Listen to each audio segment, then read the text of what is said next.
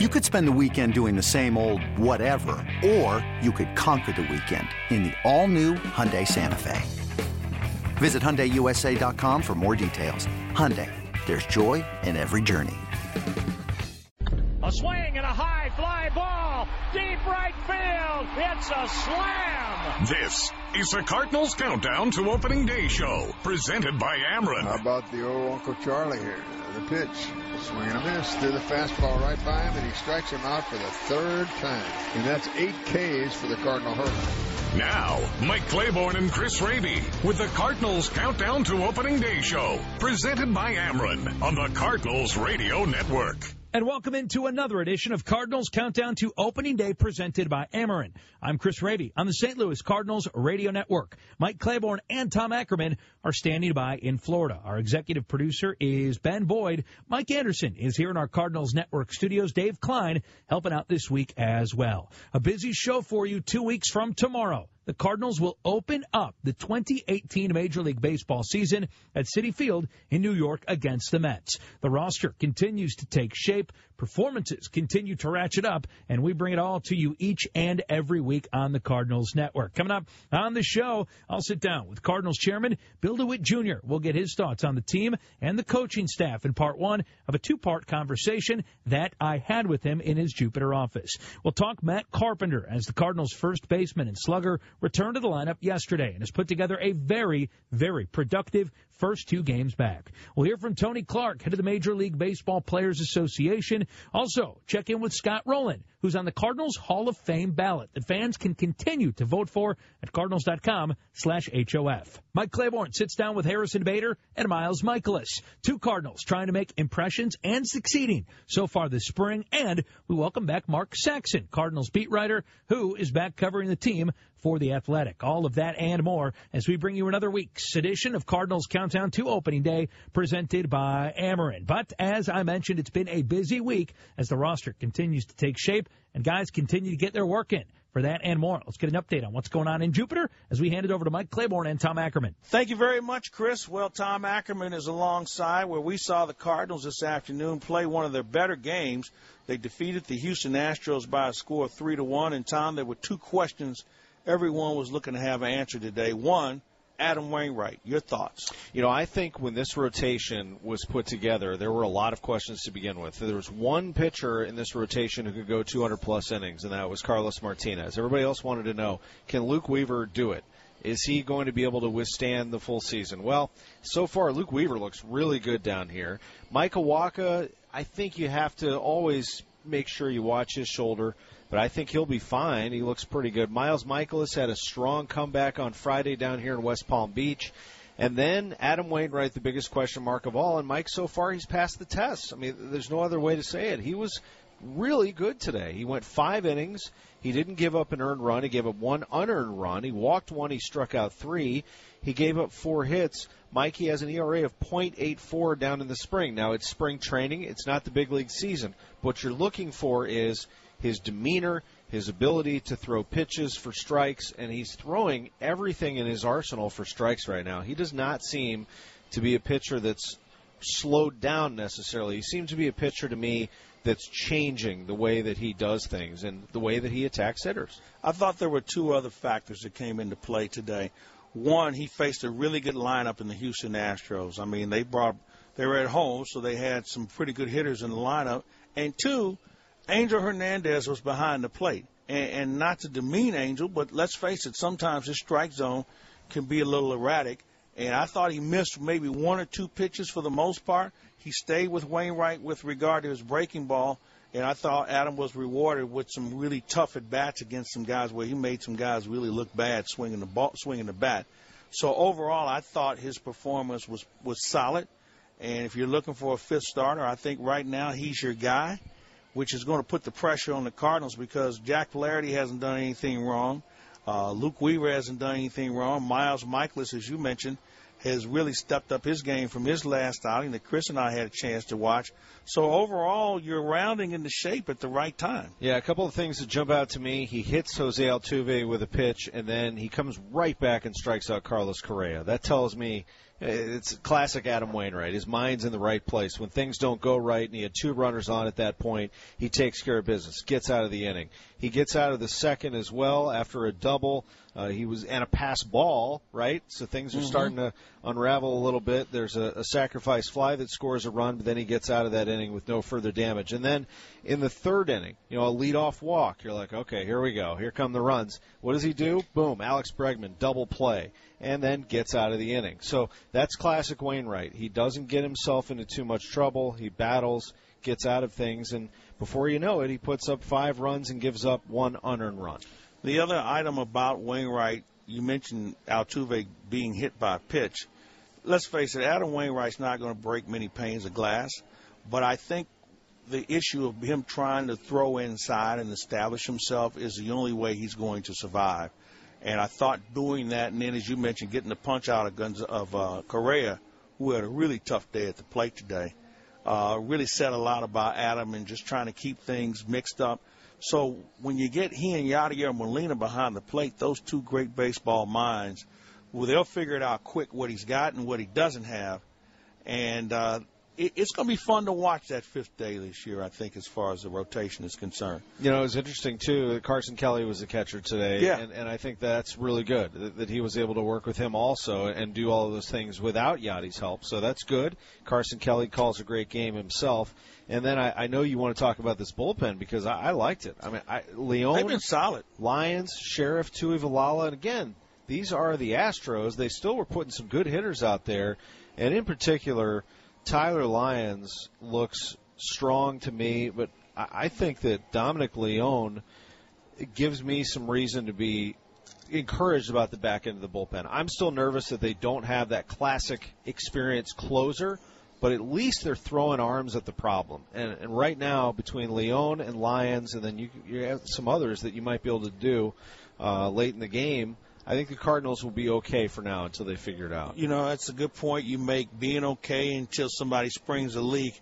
They've got a lot of pitchers, and, and again, I think this thing will come down to who's got options, where you'll see the Memphis shuttle in play uh, for guys who are hot and for guys who are not hot. Uh, we'll see that, and if a guy's got a tired arm, then maybe he goes to Memphis and gets himself squared away. So I, I like it on the surface. Whether it'll work or not is something we'll have to wait and see. The other item today was Matt Carpenter. Uh, you know, obviously he's had the back injury and the shoulder injury that has really limited his activities here in spring training. But they turned him loose today. They let him play first. He made a couple of good plays over there.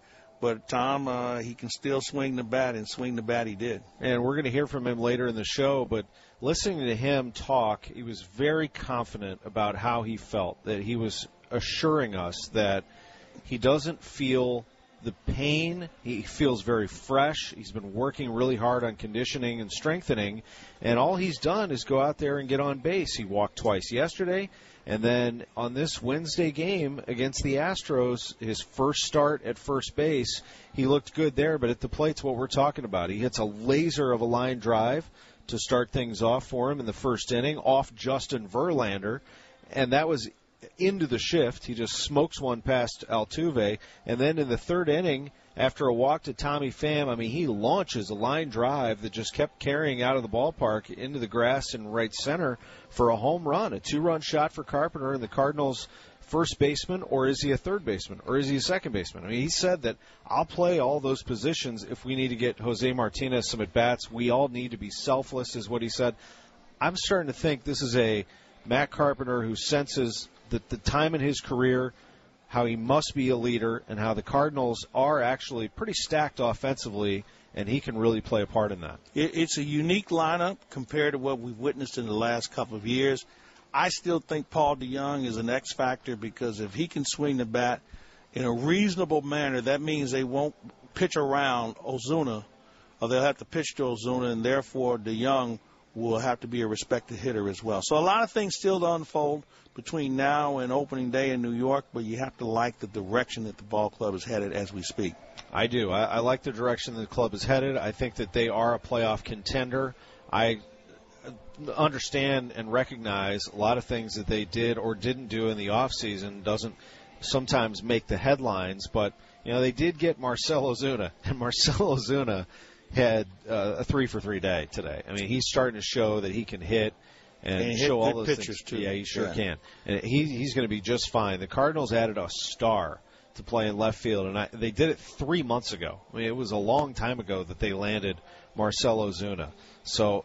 It, the Cardinals have put themselves in position to be a competitor in the National League, and they've set it up by the trade deadline. If they need a piece, I think they'll go get it. I don't think this team is going to throw it in by by any stretch. I, I don't believe that they're out there saying, you know what, we're just going to be competitive. No, they're they want to go out and hang that that 12th banner out there.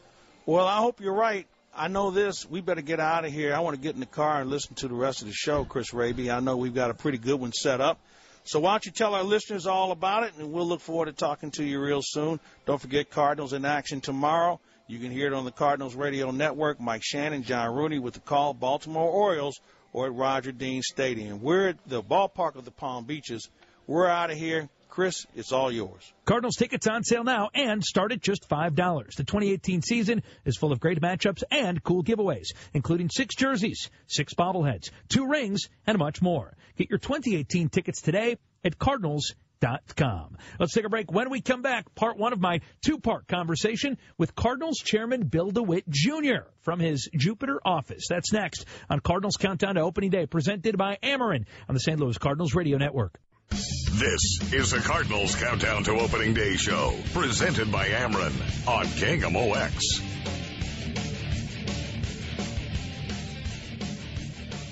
Welcome back to Cardinals Countdown to Opening Day, presented by Ameren. I'm Chris Raby on the St. Louis Cardinals Radio Network. Tonight, the first in a two-part conversation that I had with Cardinals Chairman Bill DeWitt Jr. in his Jupiter, Florida office at the Cardinals complex overlooking Roger Dean Stadium. Games underway. Spring training only a few weeks left, and the club continues to round into shape.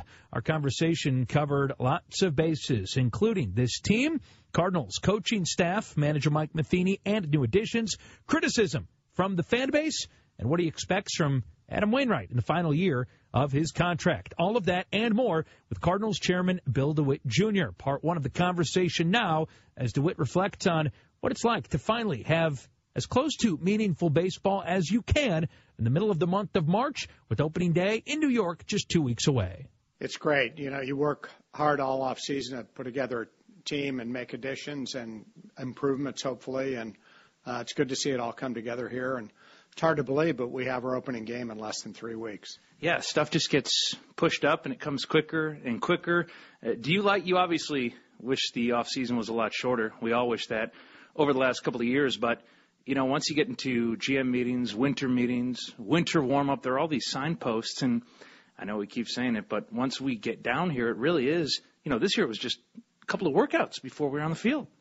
Well, the season starts earlier this year because of the new labor agreement where uh, there are more off days during the season. And um, I think it'll work out well.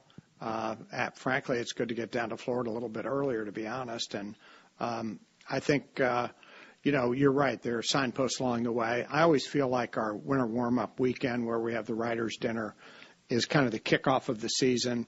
Um, and of course, the Hot Stove League begins uh, as soon as the end of the World Series, and uh, still going on. Really, there are a lot of unsigned players out there, uh, but generally by spring training, uh, things have pretty set, much settled down. We have our team. You know, with, with that being said, does this feel any different this spring? Uh, obviously, I know people that we talk to, fans that we talk to, questions I'm sure you get at the winter warm up. People are not used to the St. Louis Cardinals being outside of the postseason. In terms of the industry, a lot of the talk is about players that don't yet have a home. Does any of that make this time feel different as opposed to recent history? Well, we've had 10 straight winning seasons, and the last two uh, seasons we've missed the playoffs barely by one game two years ago, and last year by uh, uh, several games, but we were in it right to the end. So, um, you know, we're where we need to be. Uh, hopefully, we'll have another winning season, make it 11 straight, and uh, get into the playoffs and do some damage once we get there. But um, I, think it's going to be an exciting year. Hopefully, our guys will stay healthy. Some of the young guys come through for us, and uh, you know, we could have a great season. I'm wondering, from your vantage point, what high, high, high expectations do. And as you just said, the winning seasons. Mike Matheny, I believe, is second right now, winning percentage active managers. He's in the top 20 winning percentage for managers all time who have managed five or more years. But do you understand some of the, I don't want to say unrest, but fans getting antsy when they're used to winning? And frankly, it's probably just disappointment that you were in the playoff race the last two years. Two years ago, it was the final day of the season, that Sunday. You had a chance. This year, you were, you know, at the top of the division the last couple of weeks. Do you understand, or, or does it strike you as, I guess, odd that, that fans get so antsy with your track record? Well, I think they should get antsy. We all want the same thing, and that's to to win every year and to be in the postseason and uh, you know get to the World Series. That's that's what we want, and it's great the fans want it too. Um, and the expectations should be high. They are high. Uh, we've had good teams for a number of years, and uh, hopefully we can continue to have good teams. So, um, you know, it's. Uh, I, I've talked to fans who have trouble watching the ninth inning. I mean, I think it's stressful for me, but it's stressful for fans. And um, you know, it's a good thing because we've got a great fan base. They really care, and uh, you know, we're going to draw over three million again, and it, it's just terrific. Let's talk about your manager. I just rattled off some of the numbers. What he has done at the control of, of that clubhouse and, and of this team is is pretty remarkable. And again, with great success comes great expectation. How have you seen Mike as a manager grow uh, since that 2012 season with, with everything that you guys have accomplished together, Bill? Well, he came in never having managed. Of course, he played a demanding position as catcher, uh, was a gold glove catcher, highly regarded as a, as a pitch caller and manager of staffs. And so he had the, uh, the knowledge base, uh, certainly to be a good manager, but it's not easy when you step into the major league uh, locker room and become a manager, not really having coached for that matter. He'd done some work for us in the minor leagues. Uh, but he acclimated pretty quickly, and we we got off uh, running that year, and uh, you know did pretty darn well, and tracker record's been good ever since. I do think this year we've beefed up our coaching staff. Not to say we didn't have a good one before, but uh, we missed Jose Oquendo. He's such an a- asset to the club. Uh, getting Willie McGee full time. He used to come down to spring training, but you know that would be for a couple of weeks or something. And now to have him here every day, uh, that's a that's a great asset for the organization. We think of Willie as such a great player and uh, personality and popular player, but he's so knowledgeable on the baseball front. Uh, you know, the outfielders and, and all the players, the culture he brings to the clubhouse is really without equal. Uh, so those are two really important Cardinal additions. Um, Mike Maddux has had a great career as a pitching coach. Obviously, comes from a decorated pitching family. His brother, Hall of Famer. Uh, Mike had a nice career himself. Um, and, you know, I think our, our staff's pretty hard to beat at this point. Mike said that one of the reasons, Mike Maddux, uh, we, you, we've got too many Mikes around now. Your general manager, your manager, your pitching coach. Um, he said that one of the reasons that he wanted to come here was because of his admiration for you, for this franchise, that he's always admired the Cardinals and thought about being a part of this organization. When you hear not just a player, but someone like Mike Maddux, who has had opportunities to manage at the big league level, has had success at the highest level, has worked with some of the game's best pitchers, um, is part of the family that he is. When he says something like that, what, what do you think about? It's impressive. Uh, coaches and players like coming to the Cardinals uh, it, just because we've you know, got a great franchise with a terrific fan base. We draw well. Uh, we've had a history of su- success for a long, long time, close to 100 years.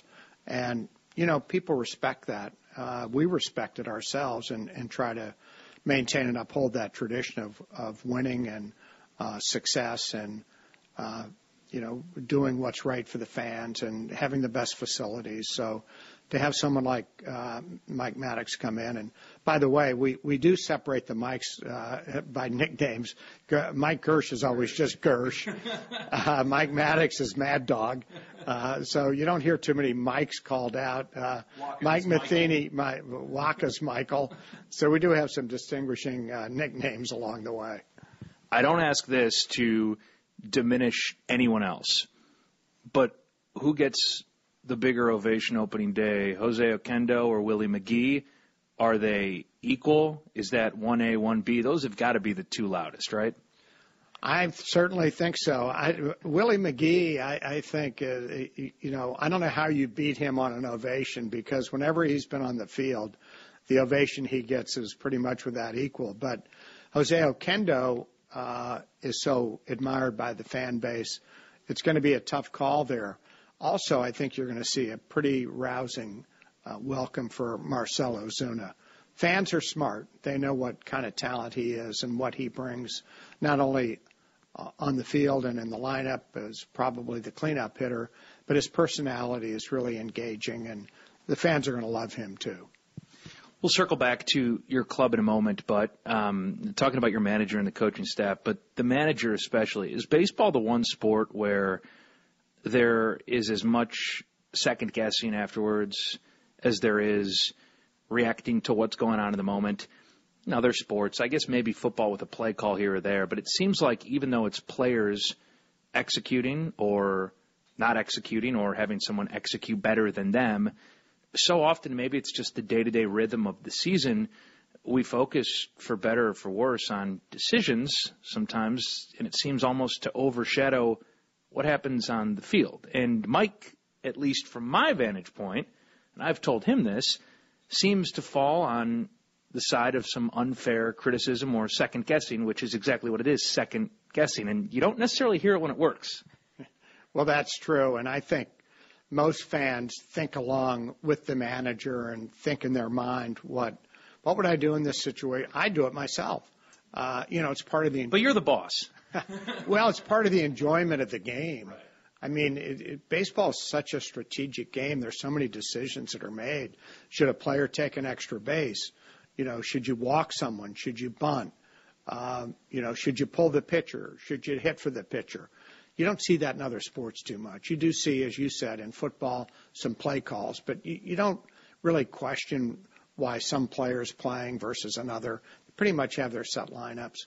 Um, and there aren't those kinds of decisions in the game itself of, you know, why did a quarterback throw at a certain receiver? You don't hear that that much. Here it's, gee, why, why did the guy try to go from first to third and he got thrown out? Why didn't he tag up and score on that fly ball? A lot of it is second guessing because those who don't think ahead uh, and just watch the game, you know, they look back and say, well, if he'd done it another way. The thing about it is, the odds are so close together on so many decisions that there are, you know, you could go one way or the other and not be right or not be wrong. And, you know, sometimes I think something should happen and maybe something else does, and it may turn out better. Uh, it's just, uh, you know, you're playing odds, and the odds in most cases are very close. Thank you to Cardinals Chairman Bill DeWitt Jr. That is part one of our two part conversation. The rest of it, including the team on the field and a focus on what lies ahead for the talent in the clubhouse next week. When we come back, Matt Carpenter, plenty of talent in the Cardinals lineup, and he is back. Two big games for Carp in his return yesterday and today. I have a feeling the best is yet to come. We'll hear more after this on Cardinals Countdown to Opening Day presented by Ameren. Chris Raby, Mike Claiborne, Tom Ackerman with you, Mike Anderson here in our Cardinals Network studios. And we're back after this in the St. Louis Cardinals Radio Network. This is the Cardinals Countdown to Opening Day show presented by Ameren on KMOX. Welcome back to Cardinals Countdown to Opening Day. Chris Raby with you on the St. Louis Cardinals Radio Network. Tom Ackerman and Mike Claiborne are helping out this week in Florida as well. Well, Matt Carpenter made his return yesterday to the Cardinals lineup, drawing a couple of free passes in two plate appearances, and today made his return known, facing Justin Verlander and looking in midseason form. Here's Carpenter with the runner going. Carpenter swings and lifts it into right. Deep back to the wall, and it is gone. A home run for Matt Carpenter. A two run shot for Carpenter, his first of the spring. Matt is two for two on the season with two walks and a two run blast. And the Cardinals have taken a 2 1 lead in the third. That's right, a home run for Carpenter today off of Justin Verlander as the Cardinals' first baseman for the day went two for two with the home run, two runs driven in. Carpenter now is a perfect two for two and has reached base all four times he's appeared after the two walks yesterday. Tom Ackerman with more after Carpenter got his feet wet yesterday, drew two walks, and seemed happy with getting back into the action. I wanted to go into that first at bat really aggressive, but just I mean, he threw four nowhere close, and then second at bat, um, I really I just took an at bat, and he he uh, made some pitches that I had to foul off, and you know worked ended up, ended up working for a walk, and for me, I mean, you know that's that's who I am right there as a hitter anyway. So it, you know it felt good to to miss as much time as I did, but to be able to go out there and, and do what I wanted to do um, from from just a you know approach standpoint.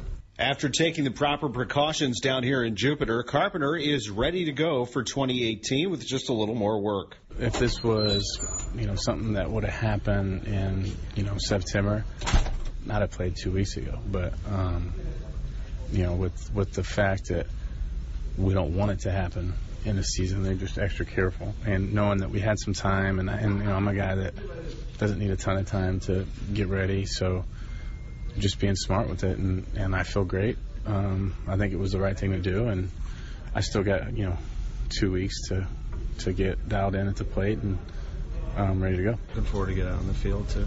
Yeah, I'm excited. Should be playing first tomorrow, and um, really get my feet wet there, and um, and hopefully just have a normal day. What did you think of the lineup today in the offense? I mean, our lineup's got a chance to be really good. You know, you look at what could potentially be our one through four. Um, was what we saw today. I mean, there's just no.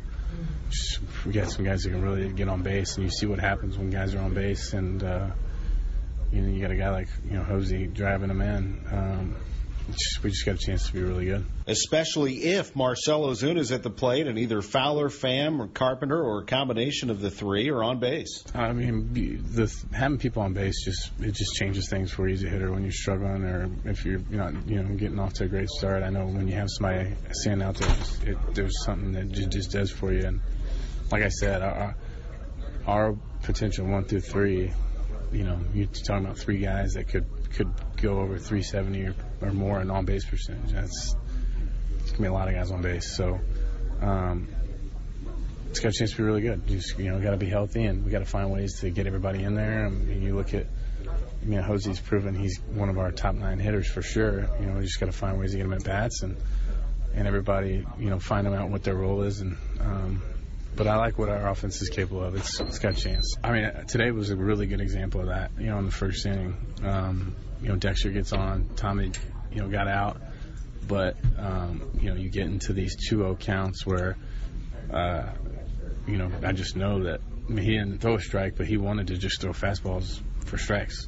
You know, and because he doesn't want to put me on base for Ozuna, and you can just feel that as a hitter. And I mean, I just can't stress enough how important that is for your middle lineup guy, where you have that kind of protection, um, and you have the threat of the guys on base in front of you. It's just it does, you know, so much for for for that for, for the lineup and for that player. So I love it. I mean, you know, but really, you look at our lineup and what we can potentially put out there. I mean, there's really you could any anywhere you're you're protected possibly. I mean, there's some there's we're so deep, um, but we should be it should be a good good year for us offensively. Carpenter at the moment is slotted again as the number three hitter after years of serving as the Cardinals' leadoff man. Yeah, I mean, but my approach is going to be the same no matter what. But I just think what it's going to do is, you know, I, I experienced this in my short time in the three hole last season, you know, with with the way we started off as a club and Diaz um, struggling in the two hole, and we really didn't have a cleanup hitter.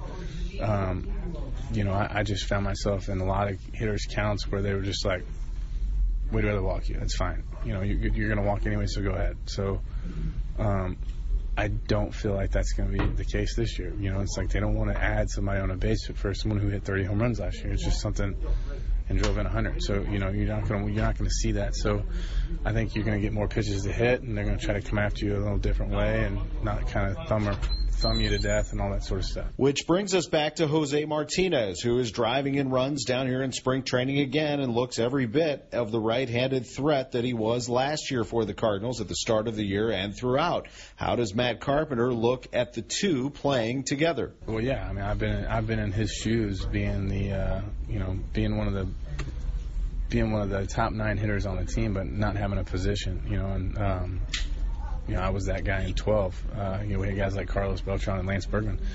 But there's two things that I know. I've been a part of this long enough to understand what you think you're going to have from an offensive or from a lineup standpoint isn't going to be the same thing. Someone's going to get hurt. Someone's going to struggle. That just happens every year.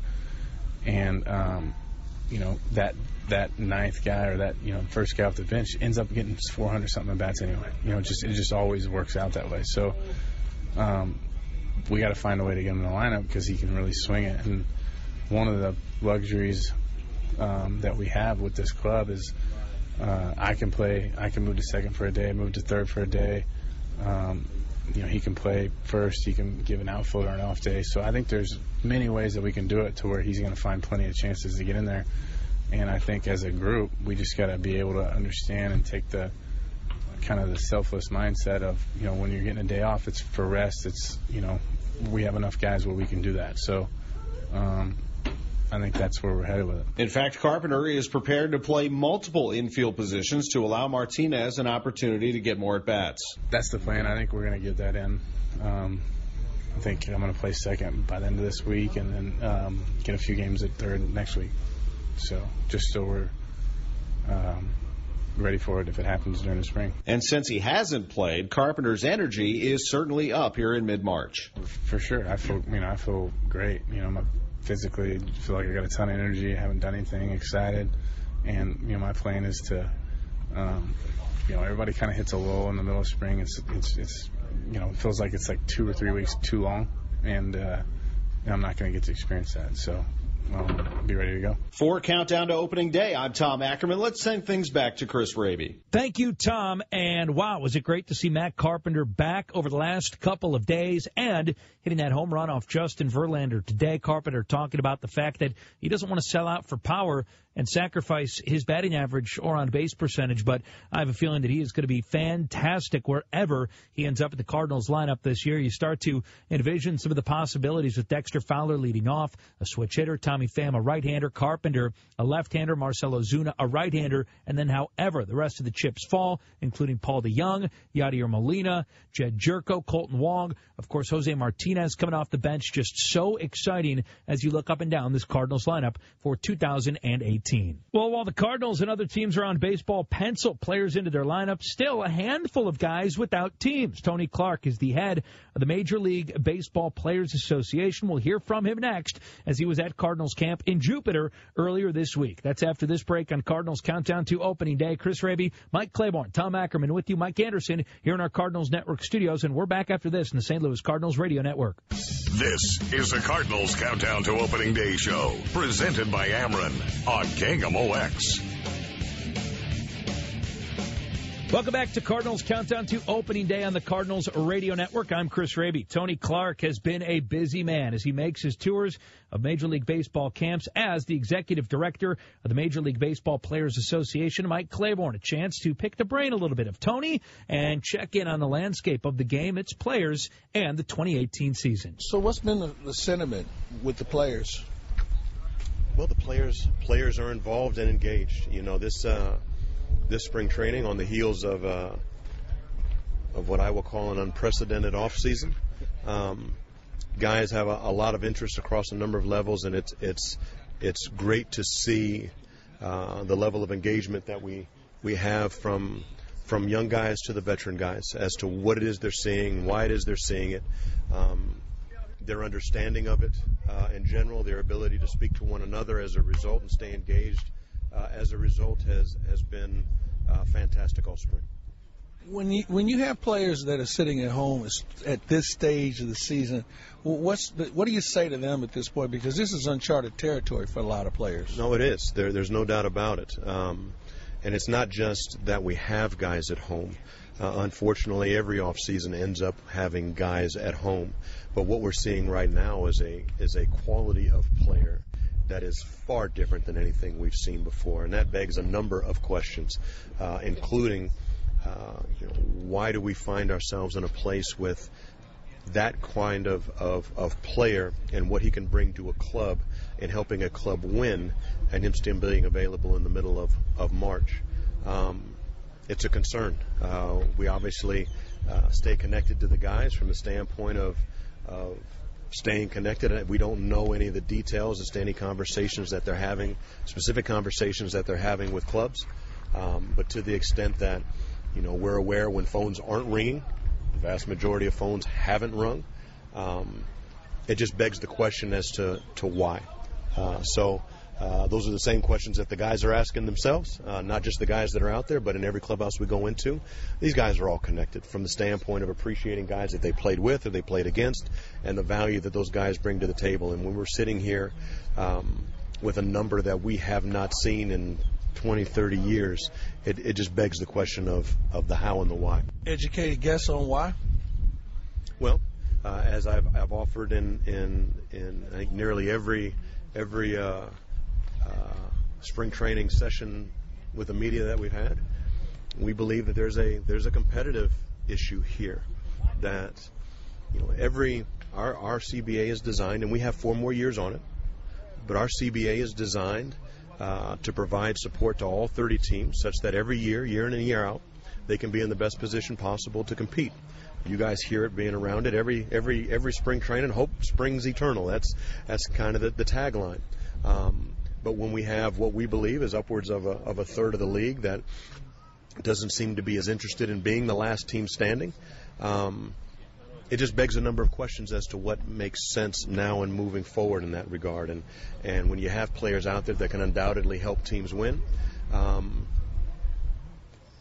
the questions increase. Uh, and when there's there's public banter out there, uh, from the club suggesting that they're not as interested in being that last team standing. I think all of that is a concern for any of us who are connected to the game. Back to wrap up this hour of Cardinals Countdown to Opening Day next on the St. Louis Cardinals Radio Network. This is the Cardinals Countdown to Opening Day show, presented by Ameren on KMOX. Cardinals tickets are on sale now and start at just $5. The 2018 season is full of great matchups and cool giveaways, including six jerseys, six bobbleheads, two rings, and much more. Get your 2018 tickets today at cardinals.com. Chris Raby with you, Mike Claiborne, and Tom Ackerman are in Jupiter, Florida. Thank you to Bill DeWitt Jr. for joining us in our first hour. Also heard from Matt Carpenter and Tony Clark. Hour number two coming up, we will lead off with Scott Rolen. He's on the Cardinals Hall of Fame ballot. Also, we'll hear from Harrison Bader and Miles Mikolas, two guys who are looking to make impressions in a big way in Cardinals camp. Mikolas fantastic his last time out. Bader, as well, has been great. Mark Saxon is back on the Cardinals beat for the Athletic. We'll check in with the scribe, and Martin Coco will fill us in on the Cardinals Budweiser Ballpark Pass. It's back, and fans I know are excited to be able to learn how they can get into every single Cardinals regular season game save for opening day for less than 30 bucks a month. That's all coming your way on hour two of Cardinals Countdown to Opening Day presented by Ameren, Chris Raby, Mike Claiborne, Tom Ackerman with you. Mike Anderson is our producer in the studio, and we're back after this in the Cardinals Radio Network. A swing and a high fly ball. Deep right field. It's a slam. This is the Cardinals Countdown to Opening Day show, presented by Ameren. How about the old Uncle Charlie here? The pitch. Swing and a miss. Threw the fastball right by him, and he strikes him out for the third time. And that's eight Ks for the Cardinal hurdle. Now, Mike Claiborne and Chris Raby with the Cardinals Countdown to Opening Day show, presented by Ameren on the Cardinals Radio Network. Welcome back to Cardinals Countdown to Opening Day presented by Ameren. I'm Chris Raby on the St. Louis Cardinals Radio Network, off and running with the second hour of the program. Cardinals tickets on sale now, and they start at just five bucks. The 2018 season, man, it's full of great matchups and cool giveaways, including six jerseys, six bobbleheads, two rings, and much more. Get your tickets today at Cardinals.com. Voting continues for the Cardinals Hall of Fame. It's been fun to profile some of the men on the ballot. And for more, we turn it over to Tom Ackerman. Okay, Chris, thanks very much. I'm Tom Ackerman here with Scott Rolen, who is on the ballot for the Cardinals Hall of Fame. Scott played for the Cardinals from 2002 to 2007, and he put up some big numbers. 111 home runs to start with, 453 RBIs in his 661 games as a Cardinal. But Scott also one of the finest fielders we've seen in Cardinals history. Without question, he won Gold Gloves in 02, 03, 04, and in 06. He was a Silver Slugger in 02. He was an All-Star from 03 through 06 and a world champion, as we all know, in 2006. That was some run, Scott Rolen. It's great to have you on the Cardinals Radio Network. How are you? Well, I'm doing great. I appreciate it. Sounds better than I remember. That's a pretty good deal, and it, it was definitely a great time to be playing in the Cardinals organization. I mean, what a tear you all went on, and really, you think about there were some other chances to win world championships too in that run. There, there were. Uh, it, it was uh, from a from my perspective, from a player perspective, and at the time, I I changed at that time from a from a player to a father as well. So that's kind of uh, milestones in your life where, you know, I got I got traded from the Phillies in '02 and came over. And in Philadelphia, you know, we were we were in a transition period at that time, and um, you know, I was had some of the most service time on the team as a four-year player at that point. So it's very difficult to compete and uh, and and win at that time, and and you're not learning all the lessons maybe that you that you could and the lessons I learned when I got traded over to St. Louis. So so some of the biggest points that that I recall from St. Louis was I, I kind of went from you know a situation that that a rebuilding situation to right into a veterans you know grown men not that the the Phillies you know were grown men but like I said I was 23 maybe and one of the oldest guys on the team at that time or 24 so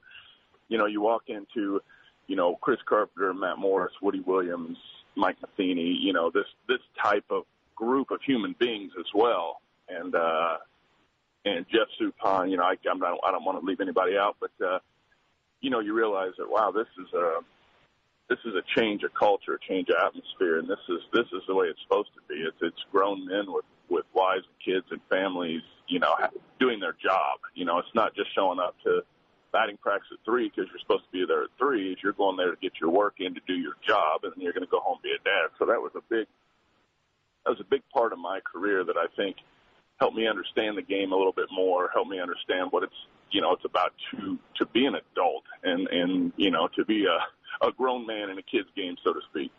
I remember the day that you were traded, and boy, that got everybody's attention, knowing that Scott Rolen was going to be part of this organization. And I, I reached Tony La Russa. I called him and I said, "Where are you going to put Rolen?" Meaning in the batting order, and he said, third base."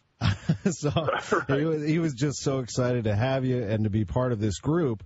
And it was one heck of a run. In 03, though, uh, it started off, you, you guys didn't make the playoffs. I remember that great rivalry with the Cubs. But things started to turn in 2004. You talk about the lineup. You had Albert Pujols, Scott Rolen, and Jim Edmonds. They called it MV3. Any of you could have won the most valuable player that year. That was some lineup you stacked together. Yeah, no, that was um, that was fun. That was that was a good time, and we kind of uh, we kind of relied on each other. You know, Albert was probably the best hitter in well, I'm sorry, Barry Bonds. I shouldn't say that. Barry Bonds was still in that group, so that's uh, when you said any of us could have possibly won it. We forgot about him. Right. Um, but uh, you know, Albert spent a long time being the best hitter in baseball. You know, in my opinion, and uh, you know whether he's hitting third most of the time, and Jimmy and I are going back and forth a little bit between fourth and fifth. So, you know, if you're if you're the opposing pitcher, the opposing manager, opposing pitching coach, um, you know, what helped Jimmy and I is knowing that you, you can't let Albert beat you. You know, there's no way that you can let Albert beat you in that lineup. So, you know, that generally put Jimmy and I in a good position to drive runs in to get some RBIs, whether he's hitting fourth or fifth. And, you know, he was a constant home run threat, and Jimmy was from the left side, and I was I was trying to bunt a single over the second baseman's head or anything else that I could possibly do. So, you know, we fell into it was a, a nice point in all of our careers, and I think that uh, complemented each other pretty well to, to know that we, Jimmy and I, had responsibilities as well. That it wasn't one guy hitting behind Albert; it was two guys hitting behind Albert. There was a great moment, none bigger for you at the plate than in the sixth inning after Albert doubled off Roger Clemens, one of the greatest pitchers of all time. Game seven of the 2004 NLCS. That brought you to the plate. Mike Shannon with the call. Here's He could give the Cardinals the lead. The pitch to him. Swing and Get up, baby. Get up, get up, get up, get up. Home run. Rolen has just given the Cardinals a 4 to 2 lead. He smoked it off of the McBride and Home Builders sign down the left field corner. Listen, listen to Cardinal Nation. It's an awesome call from Mike Shannon, and it's great video as well because the crowd went absolutely out of their minds. The place was shaking at that moment, and seeing you sprint around the bases, that classic home run sprint, is one of the great moments in Cardinal history. Scott, what is it like for you to hear that? I just got goosebumps. I'm trying to drive too, so I don't know if that's good. Now that was good. I don't think I've ever heard that call on the radio the whole way through. I saw the the TV. I saw it on TV a few times. Uh, but yeah, no, that was a great call, and that captured it pretty well. That's kind of what I was feeling running around, uh, running around the bases right there for sure. It, it was, uh, you know, that's as good a series as I've ever played in in my life. I mean, that's as good. I don't think there's, I didn't play in any better baseball. I'm not saying that I played good baseball. I'm saying that the baseball that was played on the field between the two teams, you know, two groups of professionals that were matched up, you know, daily. And uh, what a great series that was. Probably, the, like I said, the best series I ever played in. So to have an opportunity right there where I was probably Clemens' last hitter at the time uh, with Edmonds on deck. I think they had a lefty up, and uh, I hadn't been swinging the bat overly well, and I, I never really got overconfident on the field. Um, you know, by choice. You know, I kind of tried to stay at a at an emotional level that I could maintain and handle, and uh, you know, that was one of those when they came out and talked to Clemens right there, and I was seeing if they were going to leave him in there or not. And I had, uh, I was standing on deck and, you know, I had a moment where I, I had a, a burst of confidence where I thought, wow, I don't think this is going to go too well for him. And, uh, you know what? He happened to throw a pitch in a spot that I could get it and, and, uh, it, it went really well for us and, and not as well for him. So, you know, I was right one time in my career, maybe. It was an incredible moment, really was. The Cardinals won the pennant. They went on to the World Series, lost to the Red Sox in four games, one of the greatest Cardinals teams of all time in 2004 did not win it, but they would two years later after another good season in 05 that fell short. The Houston Astros got you that time and went to the World Series. Scott, in 06, you won it all, and the Cardinals were world champions for the 10th time. In your mind, what was the key to that 06 team catching fire coming out of that regular season and playing the Padres? Yeah, I wish I had that answer for you because that would make me sound really smart but uh, really smart baseball guy if I had that answer, but I, I don't. I don't have that answer. And to tell you the truth, that 04 Red Sox where we got swept, uh, I remember plainly. You know, I was back at home, and my wife and I were walking the dog, and had the baby in the stroller at the time, and and uh, you know, I said, I said to her, it's just, it was literally two or three days after we we lost that and traveled home, and I said, you know, I don't, I'm never going to win a World Series you know, and she's asking me what I'm talking about, and I said because if that if that team doesn't win, then I don't know, you know, I don't know what what it looks like to win a World Series because we had all the talent in the world in 04, great professionals, great players, great adults. We were cohesive. We hung out together. Our wives hung out together. I mean, we weren't missing anything, and we got killed, you know, in the in the World Series. So I kind of resigned myself, like, man, okay, we're just going to keep pushing, but apparently that's not going to work for me. And so maybe one of the, oh, I don't want to say uh, least talented teams. I'm not going to say that, but certainly talent position by position didn't match up with that 04 team um, in 06. And, and all of a sudden, you know, we, we make it to the playoffs because the Astros lose you know, everybody says, well, you backed into the playoffs, which was fine with me. The worst regular season record, I think, in the history of baseball to make the playoffs. And by and large, we walked through the World Series. I mean, yeah, we were certainly tested, uh, you know, in New York at the time, but, you know, Detroit, we didn't match up Detroit very well, and, and we handled them handled them pretty well and walked through and won a World Series. So the answer I don't have for you, but I know we enjoyed it, and and it was a good group of guys, and we got hot and clicked at the right times. Baseball is just an amazing, beautiful game, and, and you played it extremely well, Scott Rolen. You were a joy to watch especially here in St. Louis, but throughout your career. And we're certainly proud of all that you've accomplished. One of the greatest third basemen, and there would be no better fielding third baseman that we've seen here in St. Louis. That's for sure. Scott Rolen at the plate in the field, in the community, always a big part of St. Louis, and he is on the ballot. The online voting for the Cardinals Hall of Fame presented by Edward Jones. You can go right now to cardinals.com slash HOF. Each member of the Cardinals Hall of Fame will be permanently enshrined in the gallery at Ballpark Village next to Busch Stadium. The enshrinement is August 18th at Ballpark Village. And right now, available online, you can vote and select two, your top two players on the ballot, and Scott Rolen is one of those. I know it means a lot to you and, and the members on the ballot, Scott, and we certainly wish you the best. I appreciate it. Thank you for your time. Absolutely. Thank you.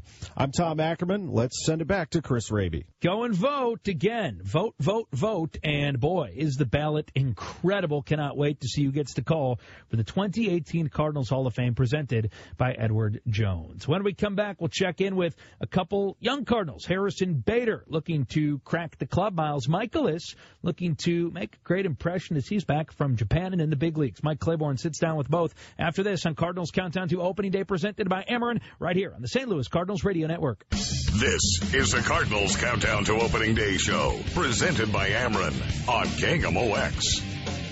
The St. Louis Cardinals Museum has added yet another reason to visit the official World Baseball Classic trophies on display March 12th to May 28th. Tickets at cardinals.com slash museum. I'm Chris Raby on the St. Louis Cardinals Radio Network, and a couple of young Cardinals have made big impressions this spring already. Harrison Bader fighting for a roster spot as a fourth outfielder, and Miles Mikolas back in the major leagues after three incredible years in Japan. Mike Claiborne with both, and we turn it over to Claves, who first sits down with the young Cardinals Cardinals outfielder. Well, Harrison Bader is with us, and it's good to see you. And first of all, how's spring training going for you? Always good to see you as well. Uh, spring training's going good. You know, the biggest thing is just uh, crawling before you walk.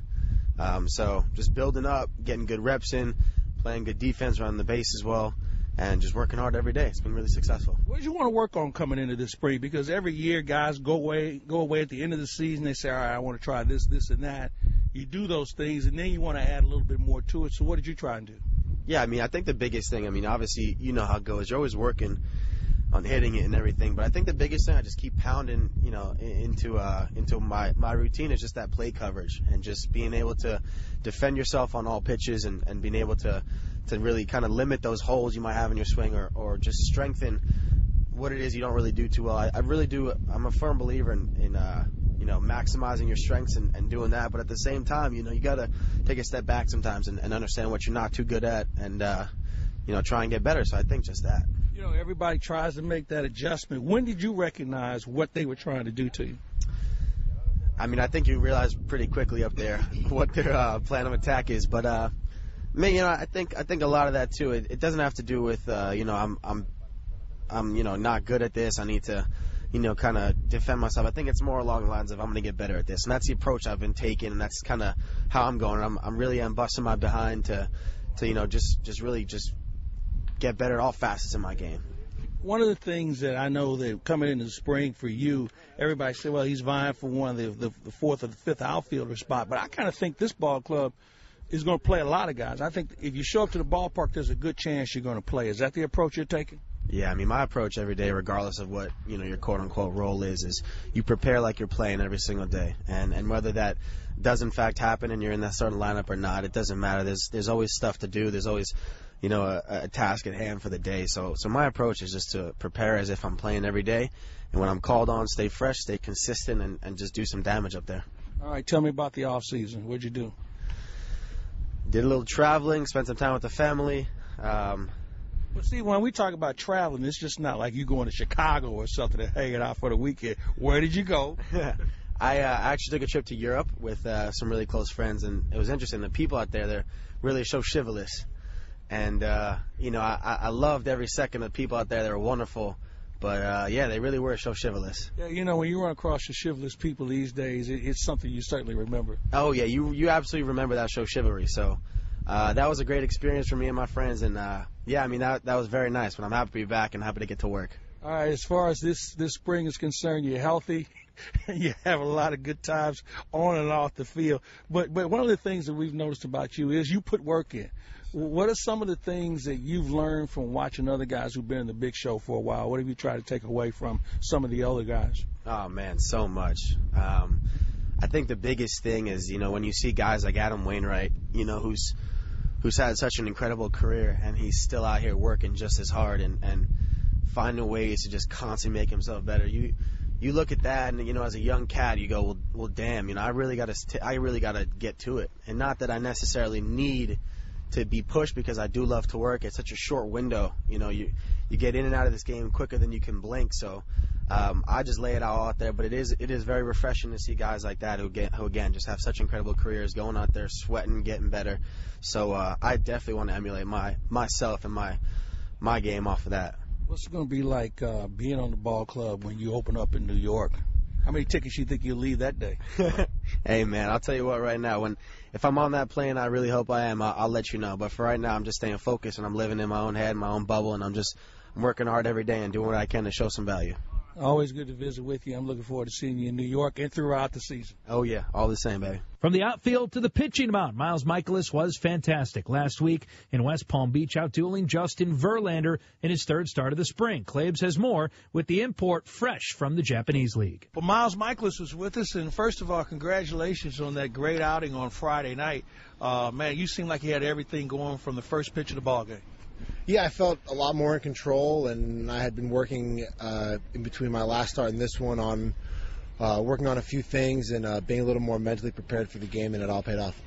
What was working for you? It seemed like you were establishing pitches inside, first of all, and man, you reared back a few times and showed them a, a bona fide heater as well. Yeah, uh, you know, it's nice to be ahead in the count a little bit more often. You know, enables you to kind of rear back and let a few eat uh, establish that inside pitch to help make everything away a little more effective.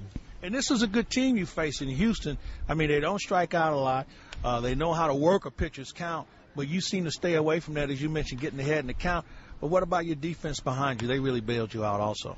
Yeah, I mean, we got a great defense, uh, so I know if I can keep the ball on the ground, you know, they had a couple hits, uh, you know, through the infield on the ground, finding those holes, but I know that if I keep it on the ground enough, uh, that they're going to make some great plays, and they turn some really nice double plays back there. I know you came over from Japan, and I know we talked once before about how they teach balance over there. They stress balance. How have you been able to apply it on a big league mound in the majors? Because that's a little different as well, isn't it? Yeah, the mound's just a little bit different. Um, I think for me, it was just kind of going out there and remembering those things that I had worked on and not trying to overdo it as much, uh, just kind of staying more balanced, uh, stay within my box out there, and kind of stay within myself. Did you feel like you were kind of overdoing it early on? I mean, you're back home, you're playing at home, you're back in the big leagues, and you got a contract. Some guys overdo it and not even realize it. Yeah, I think that might have been, uh, you know, might have been it. Maybe try to, you know, try too hard to live up to expectations, or you know, try to go out there and do a little too much. Uh, I think every player is probably guilty of that uh, from time to time, and uh, maybe I let the my feet start moving a little too quick. Uh, so it's good to kind of be a little more relaxed and kind of just uh, rear back and let it eat. I know Mike Maddux has talked a lot about maybe trying to be up in the zone, a few more four seamers. You were a guy that threw down in the zone. Have you found that balance point yet in being able to pitch to hitters who are with the upward swing now and the launch angle compared to what you were accustomed to in Japan? I I think I'm uh, definitely working that way. I mean, that's a big trust thing. Uh, you know, traditionally you're you're told from a very young age, uh, keep the ball down, get some ground balls. But I think now more than ever, there's a time and a place uh, to be down, and there's a time and a place to be up. So as I work more in my bullpens and in the games, that is something that I'm working towards. And I think it's, it's going to be a big part of uh, every pitcher's arsenal uh, working forward with the approach that hitters are taking now. All right, now you guys, the pitchers, now have bats in their hands. What kind of hitter were you?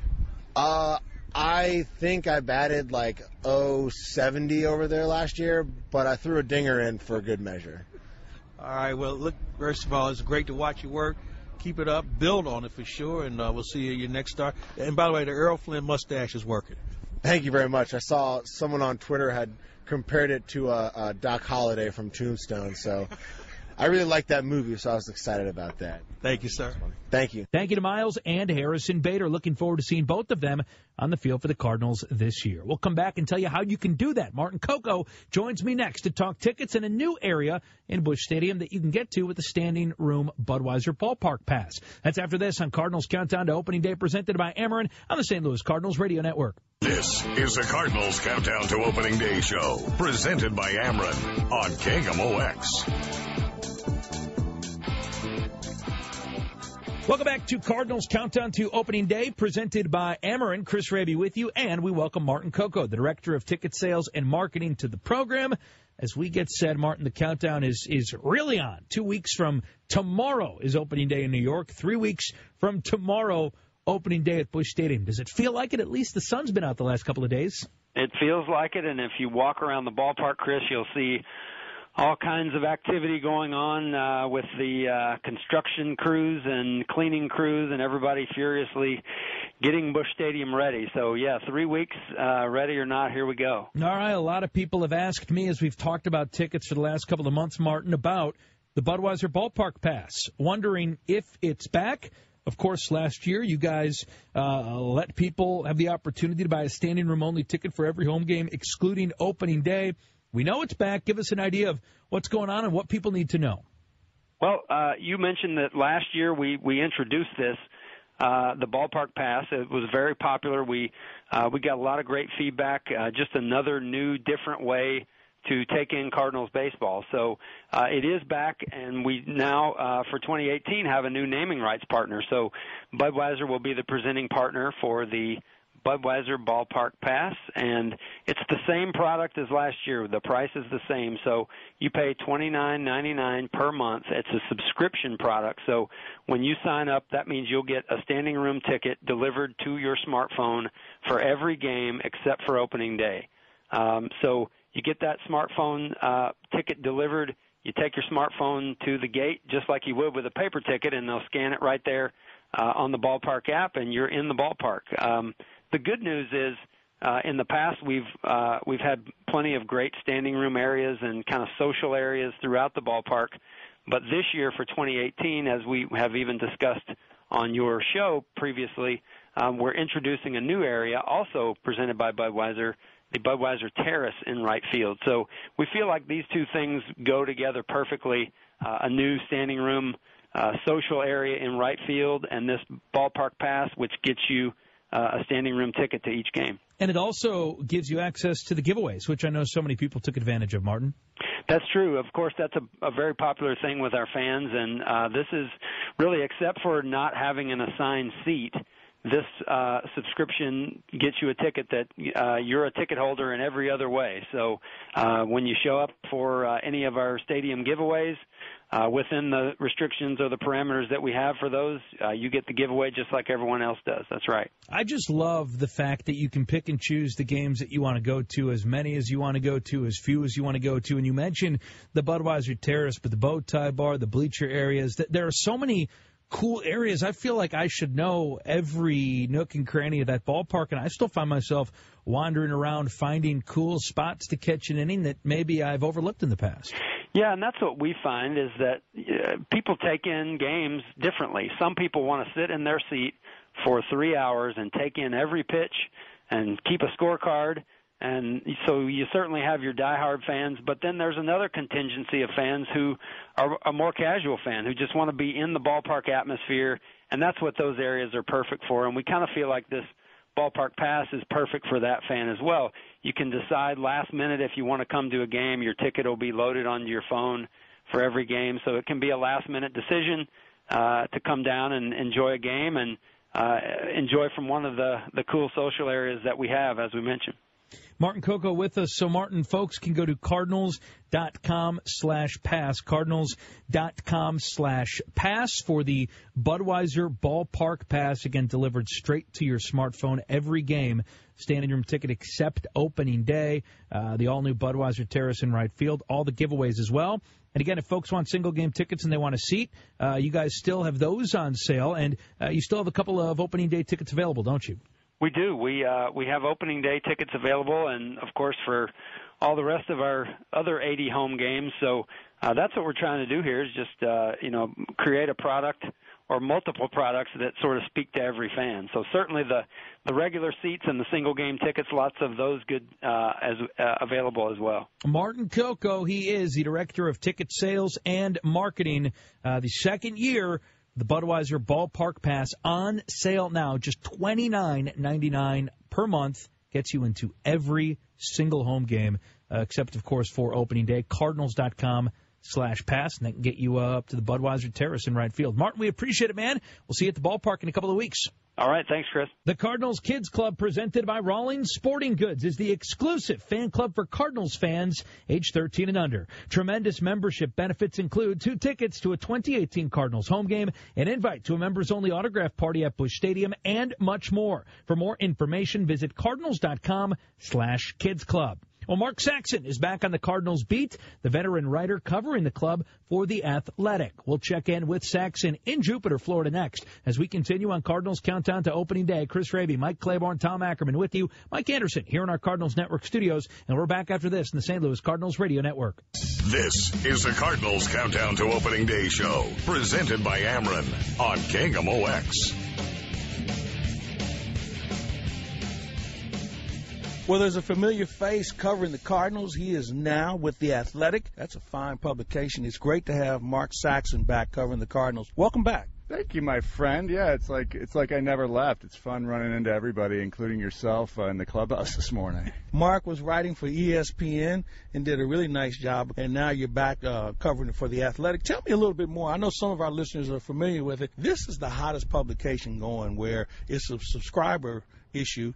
But man, you guys are really loading up with some really good talent. Thank you, first of all, for saying it's the hottest publication. It is um, kind of fun to be part of something that's just starting up and it's got all the possibilities of that, right? I mean, we can be a little more experimental, we can go a little more in depth. Um, we're, we're not to the point where you know we have to publish three or four stories a day necessarily. We can do that. It's kind of you know the notion is to provide something different, you know, that people are willing to pay for. And it is a cool experience. I was a subscriber before I joined, you know, in terms of working for them, and it is fun to not have to worry about online ads. Honest to God, I mean, it sounds like a small thing, but it really matters, and it's it's really been fun so far. When you talk about this this uh, publication, The Athletic, you guys really peel off the first layer of a lot of issues. You can get a little bit more in depth. You can go in directions that we sometimes take for granted, and maybe explain a few things better than what we're accustomed to seeing.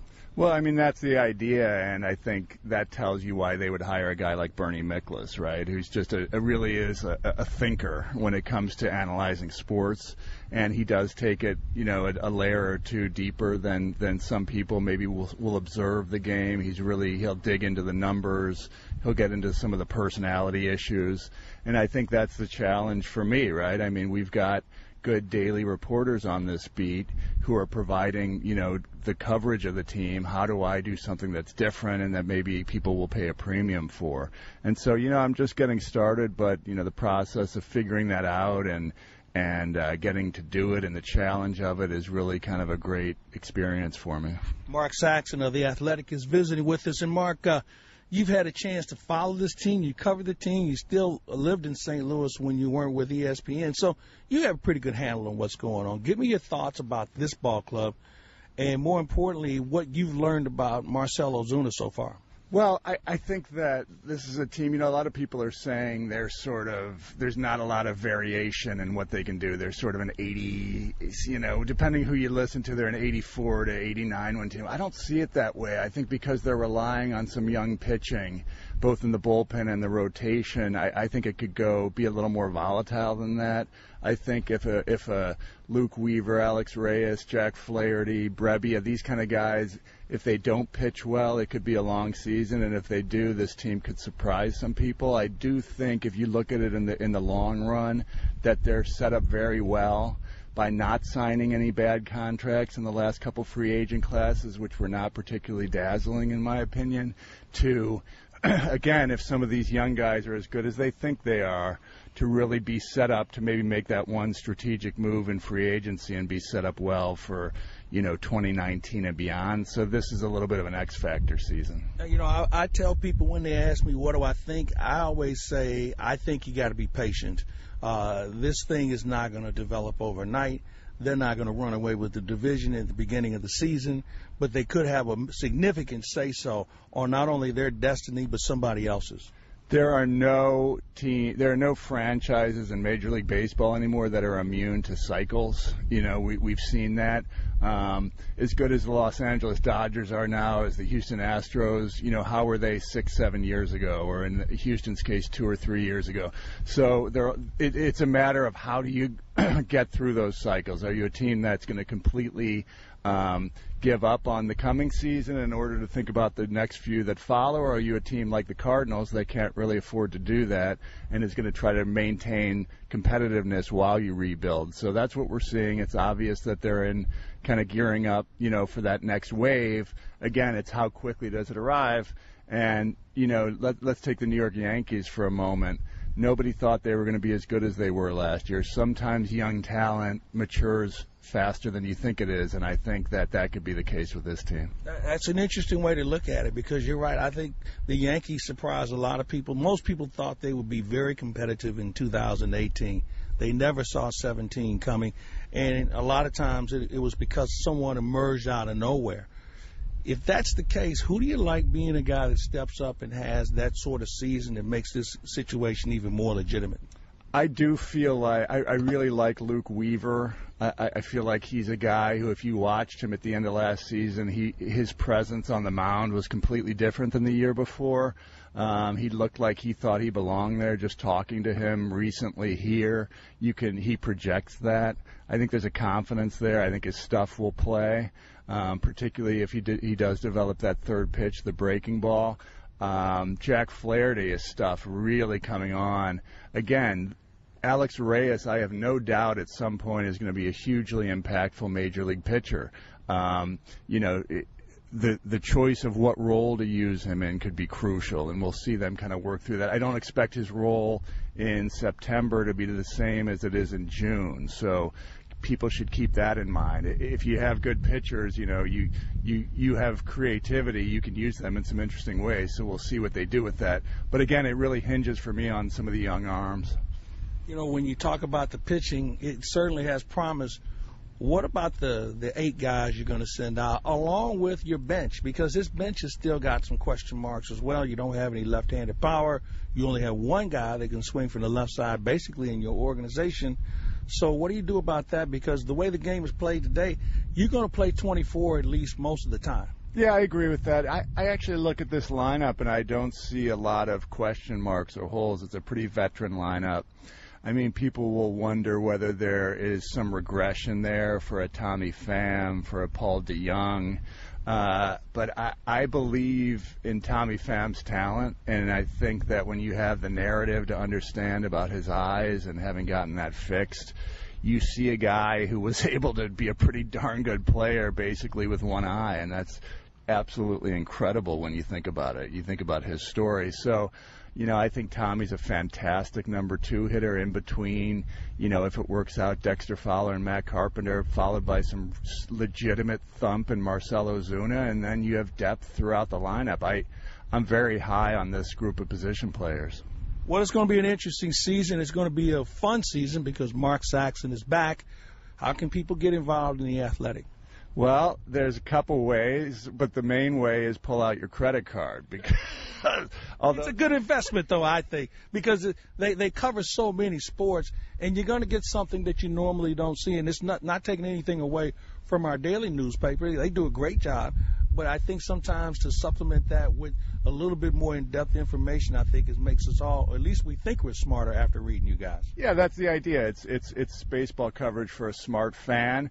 Um, and it's so cheap, Mike, to be honest with you. You know, it's worth it just not to get the online ads. And I, I honestly believe that it's, you know, it's, it's 40 bucks a year and there's all these 30%, 25% offers. So by the time you look at it, it ends up being, you know, $3 a month or something. I, I can honestly say that it's worth it even if I didn't work there. And I like to think that I bring a little something to the coverage. So I, I do appreciate you allowing me to come on and evangelize for the athletic. It's, it's well worth the investment investment, but having you around is going to be a lot of fun. Thanks for the time, sir, and welcome back. My pleasure. Thank you, Mike. Cardinals tickets on sale now and start at just five bucks. The 2018 season is full of great matchups and cool giveaways, including six jerseys, six bobbleheads, two rings, and much more. Get your 2018 tickets today at cardinals.com. Back to wrap up on Cardinals Countdown to Opening Day presented by Ameren on the St. Louis Cardinals Radio Network. This is the Cardinals Countdown to Opening Day show, presented by Ameren on KMOX. Another fun show in the books on the St. Louis Cardinals Radio Network. We talk about all the great publications, all the great writers. Don't forget to follow the Cardinals in style this coming season with a subscription to Cardinals Magazine. Sign up today, get two free tickets, all for just $35. Order now at 314-345-9000 or cardinals.com slash magazine. Thank you to Mike Claiborne and Tom Ackerman and my co-hosts. Thank you to Bill DeWitt Jr. We heard from Matt Carpenter and Tony Clark. Scott Rolen with Tom Harrison Bader and Miles Mikolas along with Mark Saxon with Mike and also Martin Coco. Appreciate the hard work of everyone involved, including Dave Klein and also Mike Anderson this week on the Cardinals Radio Network. And can you believe it? We are, well, two weeks away from the Cardinals opening the season at Citi Field in New York against the Mets. I, for one, can't wait, and we can't wait for another edition next week of Cardinals Countdown to Opening Day, presented by Ameren. I'm Chris Raby on the St. Louis Cardinals Radio Network.